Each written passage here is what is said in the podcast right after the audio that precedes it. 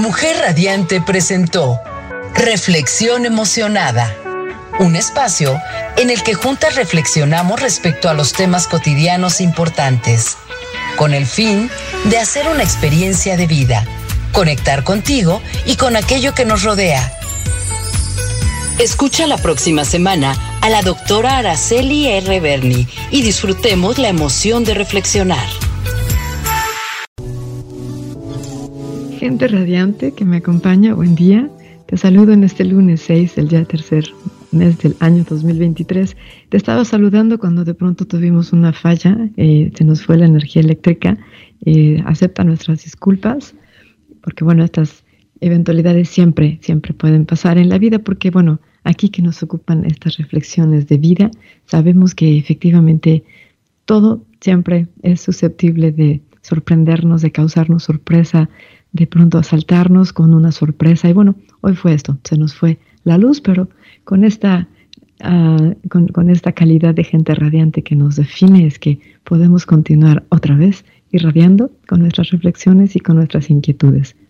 Te mencionaba entonces que el tema en torno al tiempo, pues a mí me sigue causando mucha curiosidad y asombro y es por ello que ah, me di la tarea de investigar otra vez cómo es que se dividió el tiempo, cómo es que se le ordenó y se le clasificó para acomodar y orientar nuestras actividades humanas de tal forma que fueran favorecidas por los distintos ciclos al ajustarnos a estos. La, la cuestión del tiempo ya ha ocupado varios espacios en esta reflexión emocionada que tú haces posible.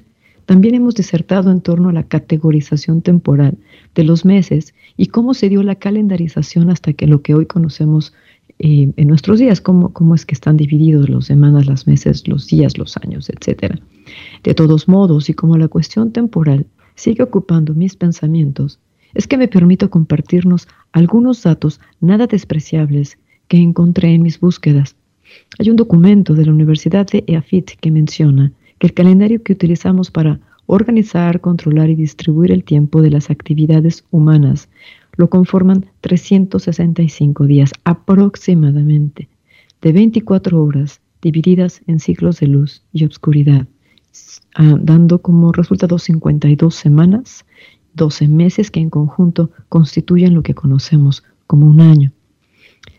El proceso para la creación de este instrumento exigió, requirió de la observación atenta del sol, de los cambios climáticos, cómo se comportaba la luna, qué sucedía con las estrellas y todos estos fenómenos naturales que el hombre experienciaba. Las distintas culturas han ido modificando estos, estos instrumentos y los han ido adaptando a sus propios intereses, ya sean políticos, sociales, económicos o religiosos, de acuerdo a su propio contexto. Pero lo que sí es un dato ah, histórico es que hace más o menos 10.000 años los pueblos esclavos habitantes de Egipto y los valles de Mesopotamia entre los ríos Tigris y Éufrates observaban en sus horas de descanso el cielo nocturno y en especial ponían especial atención a la luna. A la luna la consideraban una diosa digna de veneración por su capacidad gradual de presentar distintas caras. Y así fue entonces como se decidió que entre cada luna nueva iban a celebrar un día para honrarla. Y de esta manera surgió la primera semana de la historia de la humanidad. Esta semana tenía 30 días aproximadamente, y con el paso de los siglos, esto se transformó en lo que hoy denominamos un mes. En su observación atenta, además, aquellos esclavos descubrieron que cada siete días la luna presentaba otras tres formas, la creciente, la llena y la menguante. Y ello también les causaba admiración y por ello adoración. Entonces, las cuatro fases lunares fueron las que dieron origen a las semanas de siete días, con uno dedicado al descanso y a la celebración en honor a este satélite natural del planeta Tierra. Mientras tanto, estos esclavos se preocupaban, perdón, los esclavistas, es decir, aquellos señores que gestionaban y administraban las actividades de los esclavos, se preocupaban por la principal actividad económica de aquellos días. Me refiero a la agricultura. Y por esta razón necesitaban conocer a la perfección las épocas ideales de siembra, de cosecha y almacenamiento de alimentos. Con la observación y la práctica agrícola entonces, identificaron las estaciones del año. Y al relacionarlas con las fases de la luna, concluyeron que, por ejemplo, entre una primavera y otra ocurrían 12 ciclos lunares. Y así entonces es que se hizo la división del tiempo y surgieron los meses del año. Los nombres y número de días que conforman estos meses, así como los conocemos, fueron heredados del calendario romano o juliano, lo que ya hemos mencionado aquí en tu programa. Este calendario fue elaborado por el emperador Julio César en el año 46 a.C. Y un dato muy, muy interesante, y aquí empieza a entrar un poco el quehacer filosófico, es que este calendario se, se conformó con la asesoría del astrónomo y filósofo Sosígenes de Alejandría. Alejandría es una ciudad del norte de Egipto y mientras tanto devino en la capital de la gobernación del mismo nombre. Y es el principal puerto de este país, tratándose sobre todo de la segunda ciudad más importante de Egipto después de El Cairo. Esta ciudad fue fundada por Alejandro Magno en el año 331 a.C., pero en la época de sus ígenes, bueno, pues quien estaba al mando era Julio César. Ah, pues en esa ciudad nace Sosígenes y allí se forma como astrónomo y como filósofo. Su papel en la historia de la humanidad es notable por la intervención que tiene en la reforma del calendario romano, ello por disposición de Julio César. Como te decía, según los cálculos de este astrónomo, la revolución solar fue fijada en 365 días y 6 horas, resultado de alta aproximación, pero con un pequeñísimo margen de error, dados los rudimentarios instrumentos de aquella época, pues el error absoluto fue solo de 11 minutos y 9 segundos al año, es decir, menos de 2 segundos por día. Pues en este contexto y circunstancias nació el llamado calendario juliano, ya de ciclo solar, con una duración como la conocemos de 365 días y un cuarto, que corresponde a seis horas, y que cada cuatro años intercala un día extra para ajustar el cómputo entre los días 25 y 24 de febrero, y por ser el 24 el sectus ante calendas martias, eh, el día extra se llamó bis sextus, es decir, de aquí proviene el nombre del año bisiesto. Este calendario fue oficial durante el Imperio Romano y la Iglesia Católica lo adoptó para hacer sus propios cómputos y ya advirtió en el concilio de Nicea en el año de 325 ah, que después de Cristo que los cálculos de Sosígenes eran erróneos pero no tomó ninguna decisión sobre su reforma, sino que siguió calculando la fecha de la celebración de la principal fiesta del cristianismo, la Pascua de Resurrección, para que quedara el primer domingo después del primer plenilunio, tras el equinoccio de primavera, tomando este como una fecha fija el 21 de marzo y ateniéndose a él. Aquí me llama a mí mucho la atención esta capacidad de asombro, de contemplación, de cuidado, de dedicación para poder efectivamente diseñar el calendario. Se tuvieron que hacer demasiados cálculos, observaciones, análisis y reflexiones. Esta fue una tarea que debemos a este gran filósofo. Y bueno, esto es para rescatar y ponderar el papel del el filósofo en la historia de la humanidad. El nombre es muy poco ah, conocido, es poco lo que se le menciona en, nuestra historia. Sosígenes de Alejandría, quien, había escuchado de él.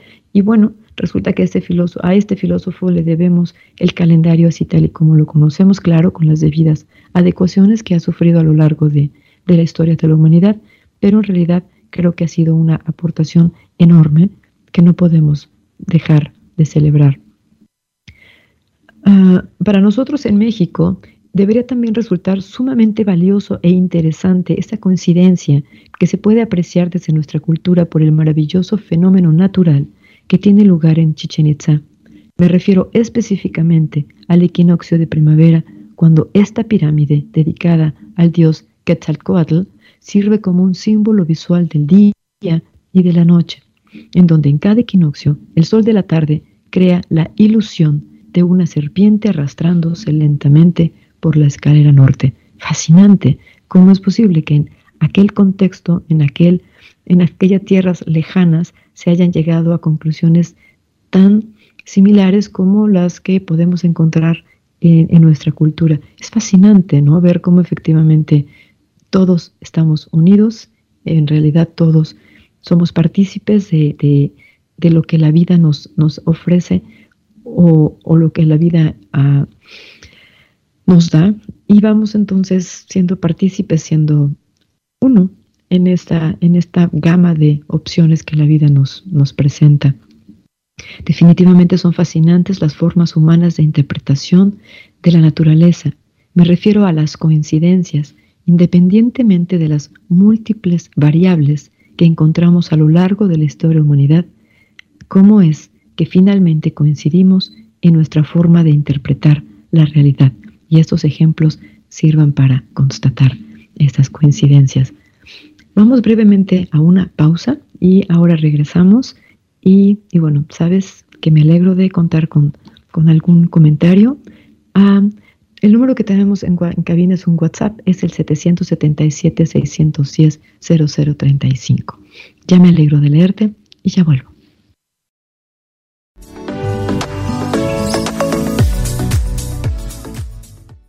Continuamos con más de Reflexión Emocionada, conducido por la doctora Araceli R. Berni. Ya estoy de regreso aquí en tu emisión de reflexión emocionada. Y, bueno, continuamos con esta idea en torno al, al calendario, al tiempo, a estas maneras humanas de categorizar y de ordenar lo que encontramos en la realidad. Otros detalles que enriquecen esta idea del calendario que comencé a escudriñar ah, es que tiene sus orígenes eh, que, perdón, es que en sus orígenes el calendario constaba únicamente de 10 meses y no de 12, como lo conocemos ahora. Y en estos 10 meses, marzo estaba dedicado a Marte, dios de la guerra y arma de conquista. Pero la suma de días del calendario juliano no terminaba coincidiendo con el ciclo astronómico que se había estado observando. La solución que se encontró a este inconveniente fue adaptarlo al modelo egipcio, que consistía en años de 12 meses para que entonces así se sumaran 365 días y los años bisiestos tendrían 366. Entonces fue necesario adicionarle dos meses. El primero, enero, dedicado a Jano, el januario o portero, el dios de la doble cara que mira al año viejo y al nuevo porvenir, y que abre el ciclo solar tras el solsticio de invierno, que es el 21 de diciembre. Y el último mes sería febrero, fin del invierno y comienzo del deshielo que hacía la tierra apta para la siembra.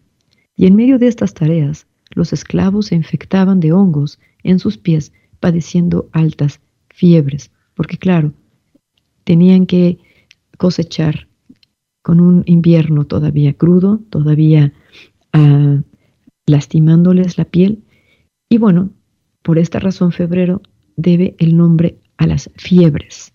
Se puede leer en este nuevo documento, pero llama la atención esta otra interpretación del origen del nombre del segundo mes, precisamente porque en nuestro programa del 30 de enero pasado, cuando febrero estaba a horas de comenzar, referí que acá, referí que algo, y acá nos lo voy a, repetir, les, nos, nos dije que el origen del nombre de este mes, febrero, que está por comenzar, entonces 30 de enero, viene del latín februarius y toma su nombre para referirse a la februa, que era una fiesta anual romana que se celebraba los días 15 del mes en honor a Februs, dios de los muertos y la purificación. Hasta aquí la referencia. Sin embargo, se puede consultar en otras fuentes que el nombre de febrero viene de las fiebres que se atribuían a un dios perverso que las causaba. La solución que implementaron entonces, se puede leer, consistió en acortar la duración del mes y dejarlo de 28 días para alejar al ser maligno. más allá de cuál es la fuente más fidedigna, lo que aquí me gustaría resaltar, si me lo permites, es la tremenda capacidad creativa de que el ser humano es capaz cuando se trata de dar razón de las cosas. Y entonces empezamos a crear una serie de, de ideas, algunas fantásticas, algunas quizás si son reales, o dependerá del contexto en donde se narra y habrá momentos o, tierras o lugares, e insisto, contextos en donde sí se haya solucionado esta situación de la fiebre, ah, creando estas condiciones de los 28 días y, llamándole al mes de, febrero precisamente aludiendo a la, fiebre.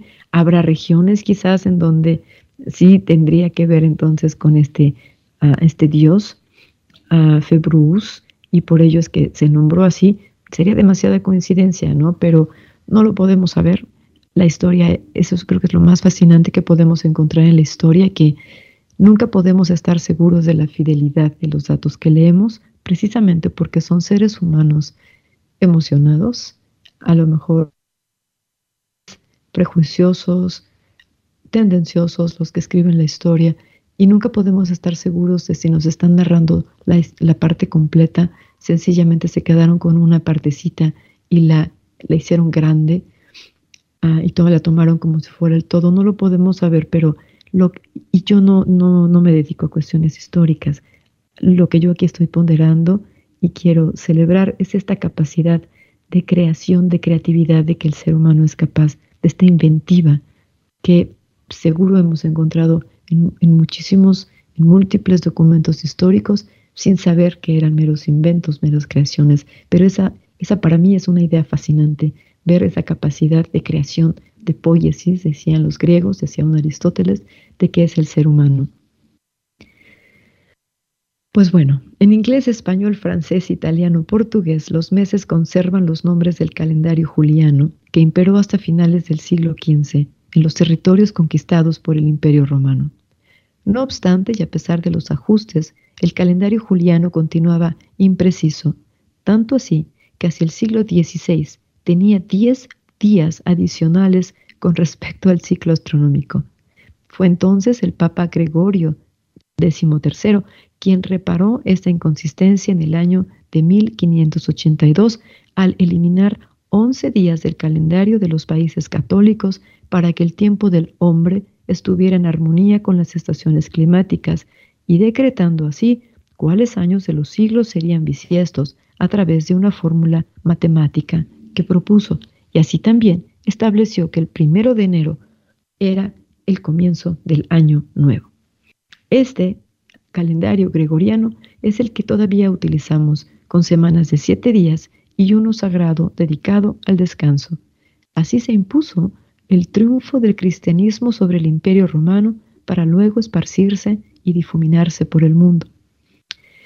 El cálculo exacto de los días de un mes y en consecuencia de la duración de un año fue complejo, porque estuvo sujeto al movimiento irregular de los cuerpos celestes, lo que exigió observación frecuente y en ocasiones decisiones arbitrarias, humanas, para fijar o rectificar las fechas.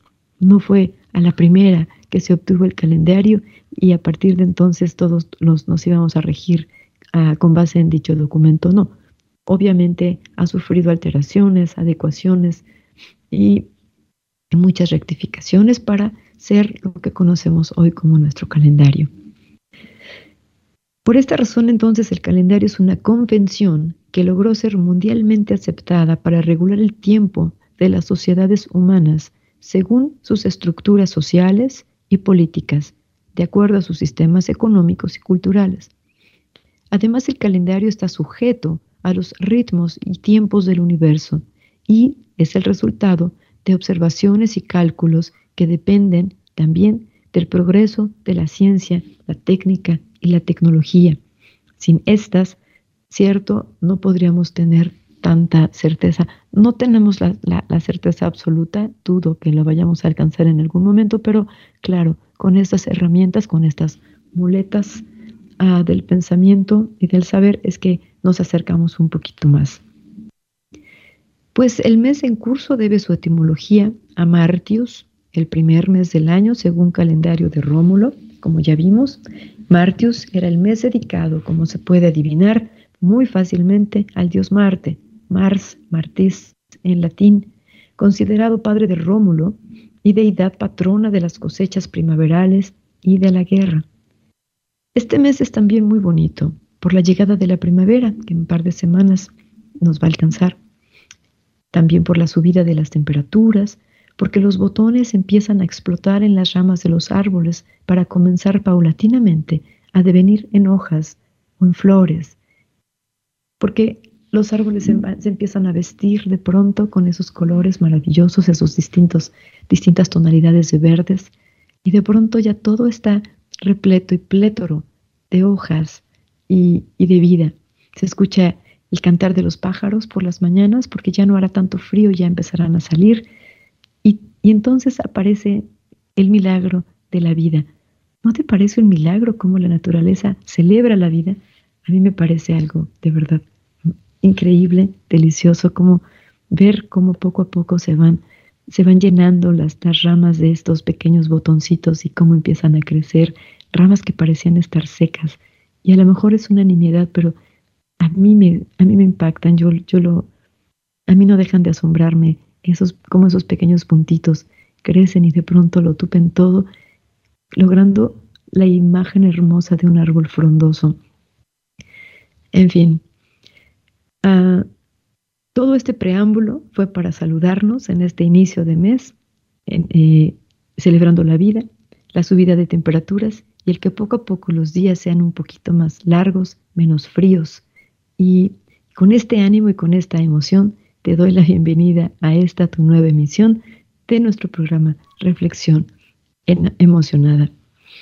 Ah, vamos brevemente a una pausa y, ya volvemos ahora sí para comenzar a abordar la noción de filia que surge en la Grecia antigua y que traducido al español lo podemos entender como amistad. Ya regreso entonces aquí a tu programa.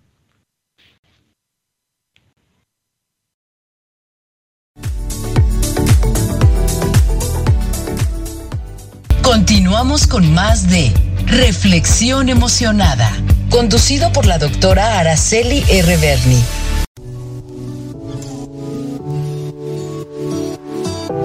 Ya estoy de regreso aquí contigo, gente radiante, que me acompaña en este, este momentito de tu día.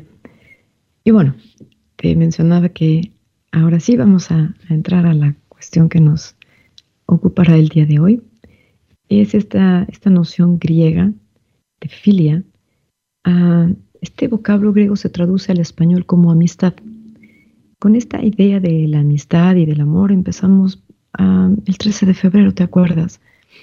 Y, bueno, sí se ha alargado un poco, porque en realidad creo que el tema da para mucho, es un tema enorme que da muchísimas posibilidades para la reflexión y que en realidad resulta bien interesante.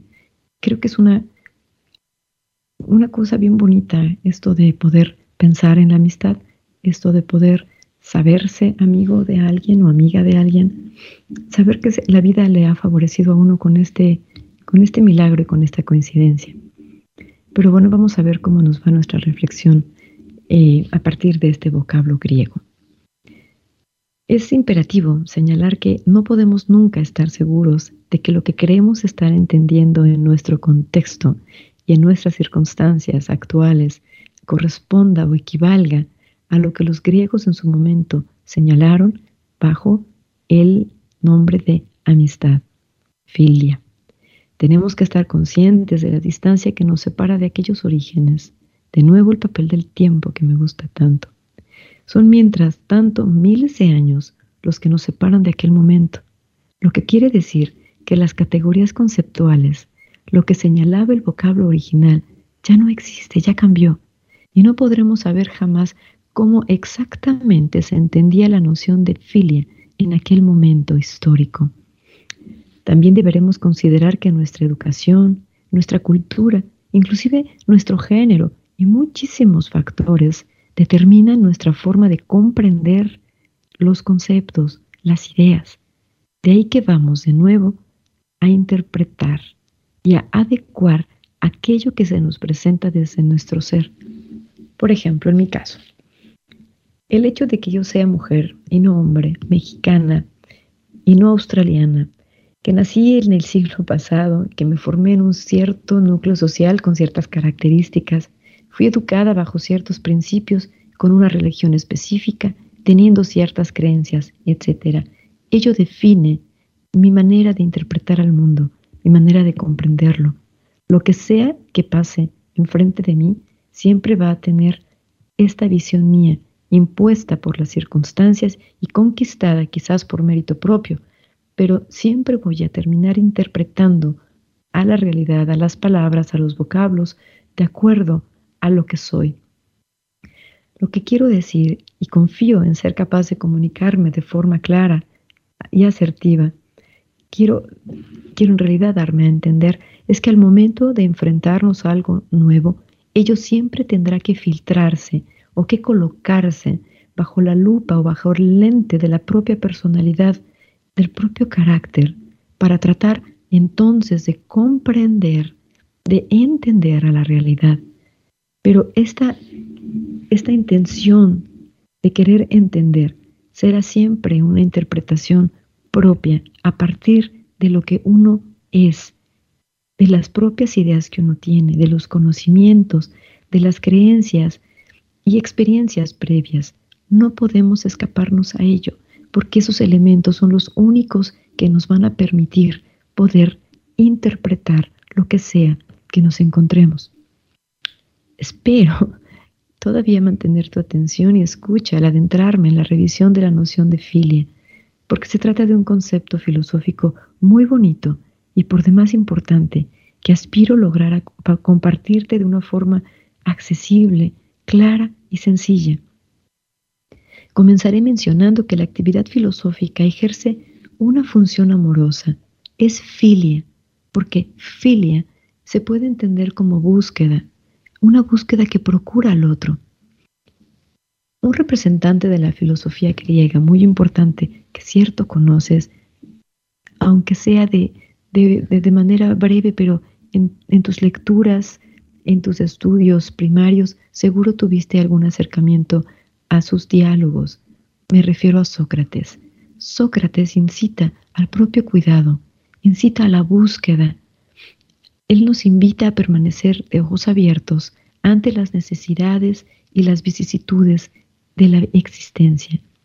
Este filósofo es incisivo porque trata de agitar, trata de posibilitar y de suscitar un primer movimiento en el otro. Este filósofo procura el desasosiego, la inquietud que mantiene la emoción por la vida. Y esta noción, filia, es esta búsqueda en movimiento que precisamente mantiene a la vida. Y por eso es que es tan importante. ¿Te acuerdas que en la sesión anterior revisamos, o bueno, en nuestro programa anterior, perdona, revisamos esta idea de Eros, Eros como motor que posibilita la vida por la carencia que le define? Pues sí, la filia es esto también, es esta búsqueda, es el cuidado de sí, que no debe interpretarse como un egoísmo, que tan solo se ocupa de sí en un sentido que deviene negativo para los demás. Es un cuidado de sí, que cuida de sí mismo para poder cuidar de la vida. La amistad es una de las grandes formas de amar a las que se le pueden atribuir muchos matices y como tal ha sido objeto de estudio de los grandes filósofos de la antigüedad. La literatura griega ya ensalza este tipo de relación en la que ni los héroes de Homero pueden llevar a cabo sus hazañas en solitario, ni las relaciones pueden quedar restringidas únicamente a los lazos familiares. La noción de filia, de amistad, implica a los otros, implica la comunidad, porque efectivamente en soledad sí se podrán hacer muchas reflexiones y contemplar la realidad, pero la gran oportunidad que nos brinda la filia, esta búsqueda cariñosa, amorosa, nos, nos posibilita efectivamente estar en compañía. Encontramos grandes autores de la filosofía, como el Sócrates que mencionaba, y él afirma que la amistad es el centro de su vida. O por ejemplo Aristóteles, él dedica de manera sistemática gran parte de su teoría ética o moral a la filia, a la idea de amistad. O Séneca, otro de los grandes pensadores del mundo romano, él afirmaba que nos sentimos empujados a la amistad debido a un impulso natural casi instintivo. Como vemos, esta, esta idea de la amistad involucra al otro. Lo que sea que se haga en soledad, en solitario, será motivo de gozo y de júbilo cuando se comparte, cuando se da de sí, cuando se tienen esas manos a donde compartir. Sí es verdad que la autonomía es importante y que el trabajo en solitario es importante, pero también es muy enriquecedor cuando se cuenta con el otro y se le puede compartir. Y entonces encontramos la idea de simpatía, de simpatía, que es la capacidad de percibir una situación de una manera similar a cómo otra persona también la está experimentando. La simpatía entonces implica la preocupación el cuidado hacia alguien. Y por eso es que también la simpatía es un elemento bien importante en el ámbito de la amistad. Tiene que ver con, tiene que ver con estar conectados con los otros o con el otro y con el hecho de tener cierta interdependencia. ¿Te acuerdas que he mencionado en múltiples, múltiples ocasiones el valor de la unidad, de que todo es uno, de que todos estamos necesariamente unidos, en armonía, y que ello nos permite también sentir por el otro? Porque somos humanos, es que tenemos idea de qué se siente cuando el otro está triste o cuando el otro está contento. A veces ni siquiera son necesarias las palabras, porque ya tenemos cada quien a su manera, insisto, como, como lo decía hace unos instantes, desde, desde la propia experiencia y propia capacidad de haber entendido, aprendido o, o interpretado, tenemos la experiencia de esos hechos y por eso es que los podemos entender. A veces no son necesarias las palabras cuando se llora o cuando se ríe, porque hay una simpatía para con el otro y también hay una empatía que nos permite la aproximación como un primer paso al acercamiento. Es la simpatía la que puede detonar cierta vinculación afectiva. Bueno, vamos a, a nuestra canción del día de hoy, a ver qué te parece y continuamos con nuestra reflexión en unos instantes. Ya vuelvo.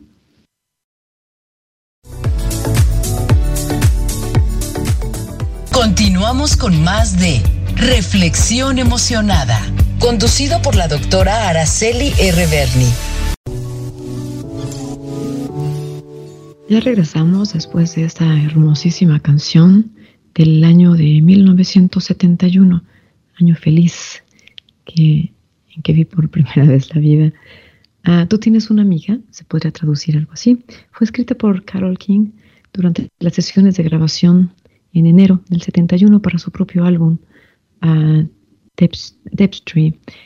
Ella declaró que la canción fue lo más cercano a la inspiración pura que ha experimentado, que la canción se escribió sola y que fue escrita por algo externo a ella, pero a través de ella, y surgió como una respuesta a una línea de una canción anterior de Taylor que decía, he visto momentos solitarios en los que no podía encontrar un amigo. Y bueno, uh, el texto comienza así, de una manera muy bonita, muy emotiva, y dice, cuando estés triste y preocupado y necesites algo de cuidado amoroso y nada, nada esté bien, cierra tus ojos y piensa en mí, y pronto estaré ahí, para iluminar incluso tu noche más oscura. Tú solo grita mi nombre, y tú sabes que donde sea que esté, vendré corriendo a verte otra vez, invierno, primavera, verano u otoño. Todo lo que tienes que hacer es llamar, y ahí estaré. Tienes a una amiga. Si el cielo sobre ti se hace más oscuro y se llena de nubes, y ese viento del norte empieza a soplar, mantén la calma y llámame en voz alta. Pronto me escucharás golpeando a tu puerta.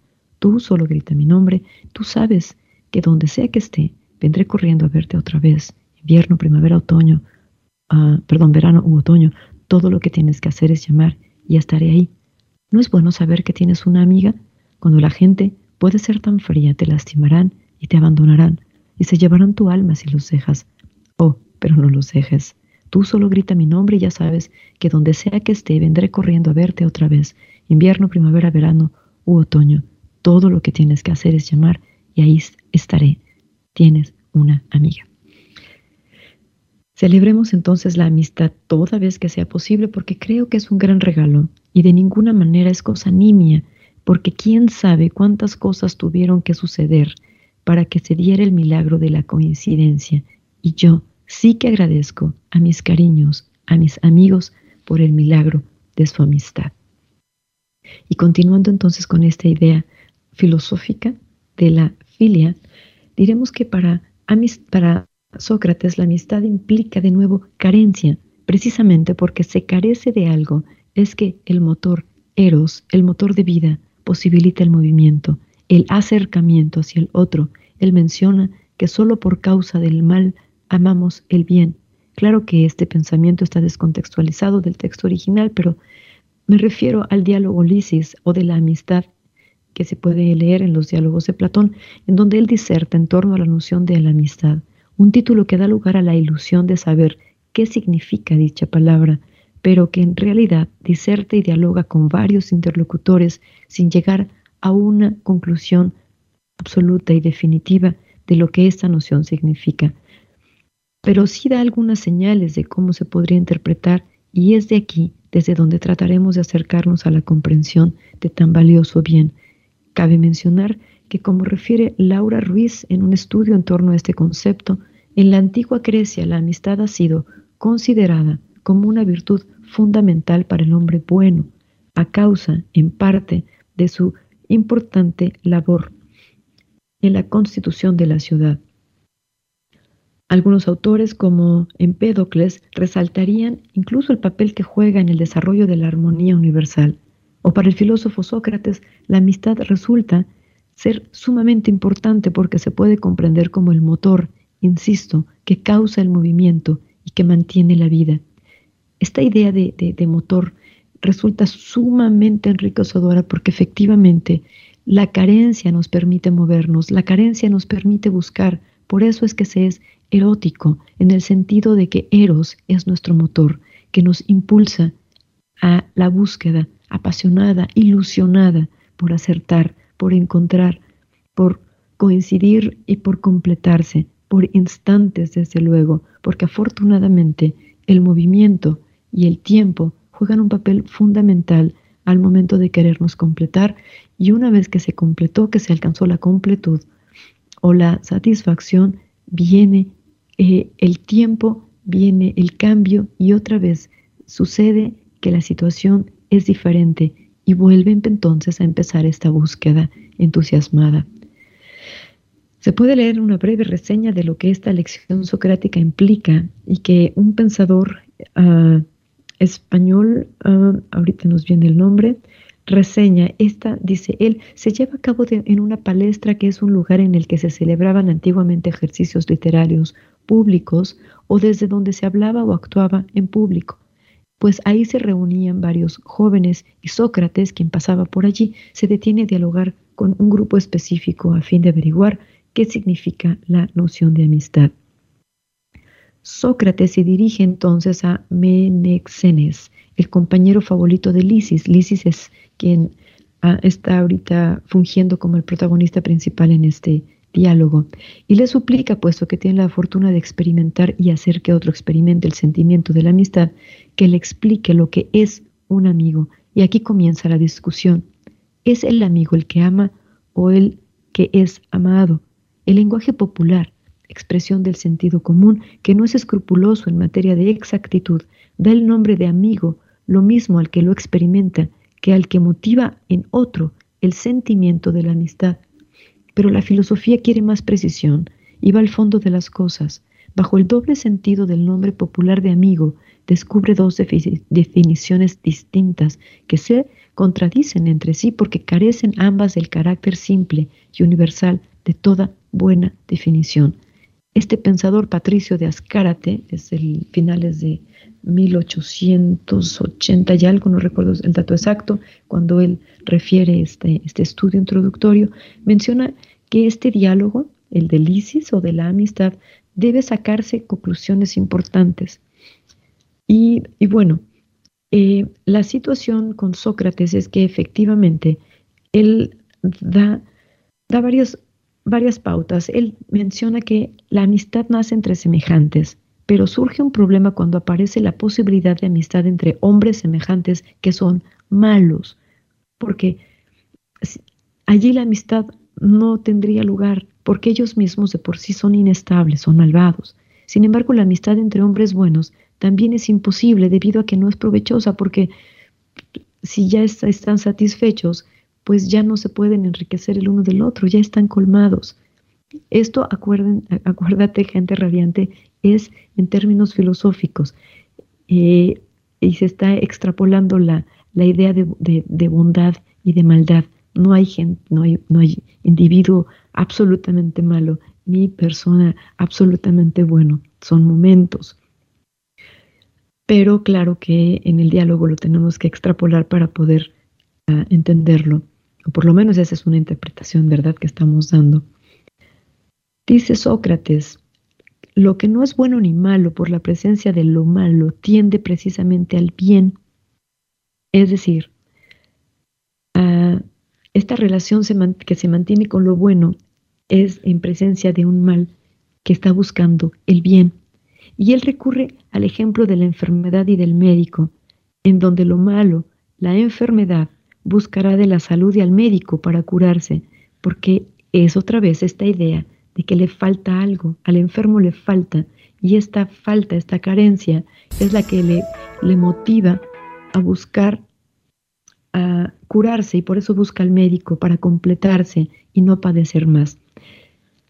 Ah, lo que queremos ah, concluir acá es que efectivamente el amor, el amor es este, esta idea compleja de, de estar incompleto, el amor y la amistad nacen de aquello que es afín, pero esta relación de afinidad tampoco podrá unir a aquellos que no se puedan determinar como semejantes o de semejantes, volviendo al problema del comienzo, sobre la imposible amistad entre semejantes y de semejantes.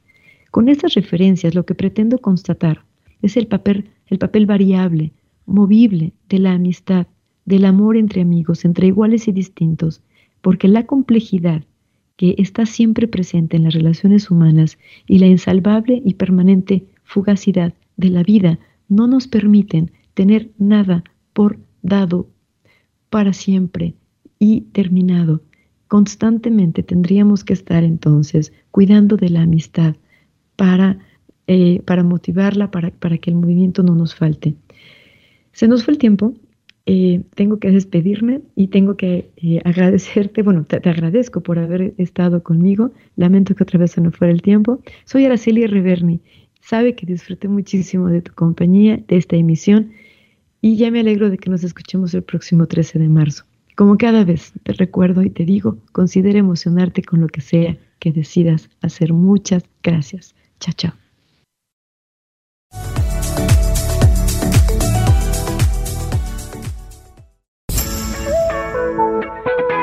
Mujer Radiante presentó Reflexión Emocionada, un espacio en el que juntas reflexionamos respecto a los temas cotidianos importantes, con el fin de hacer una experiencia de vida, conectar contigo y con aquello que nos rodea. Escucha la próxima semana a la doctora Araceli R. Berni y disfrutemos la emoción de reflexionar.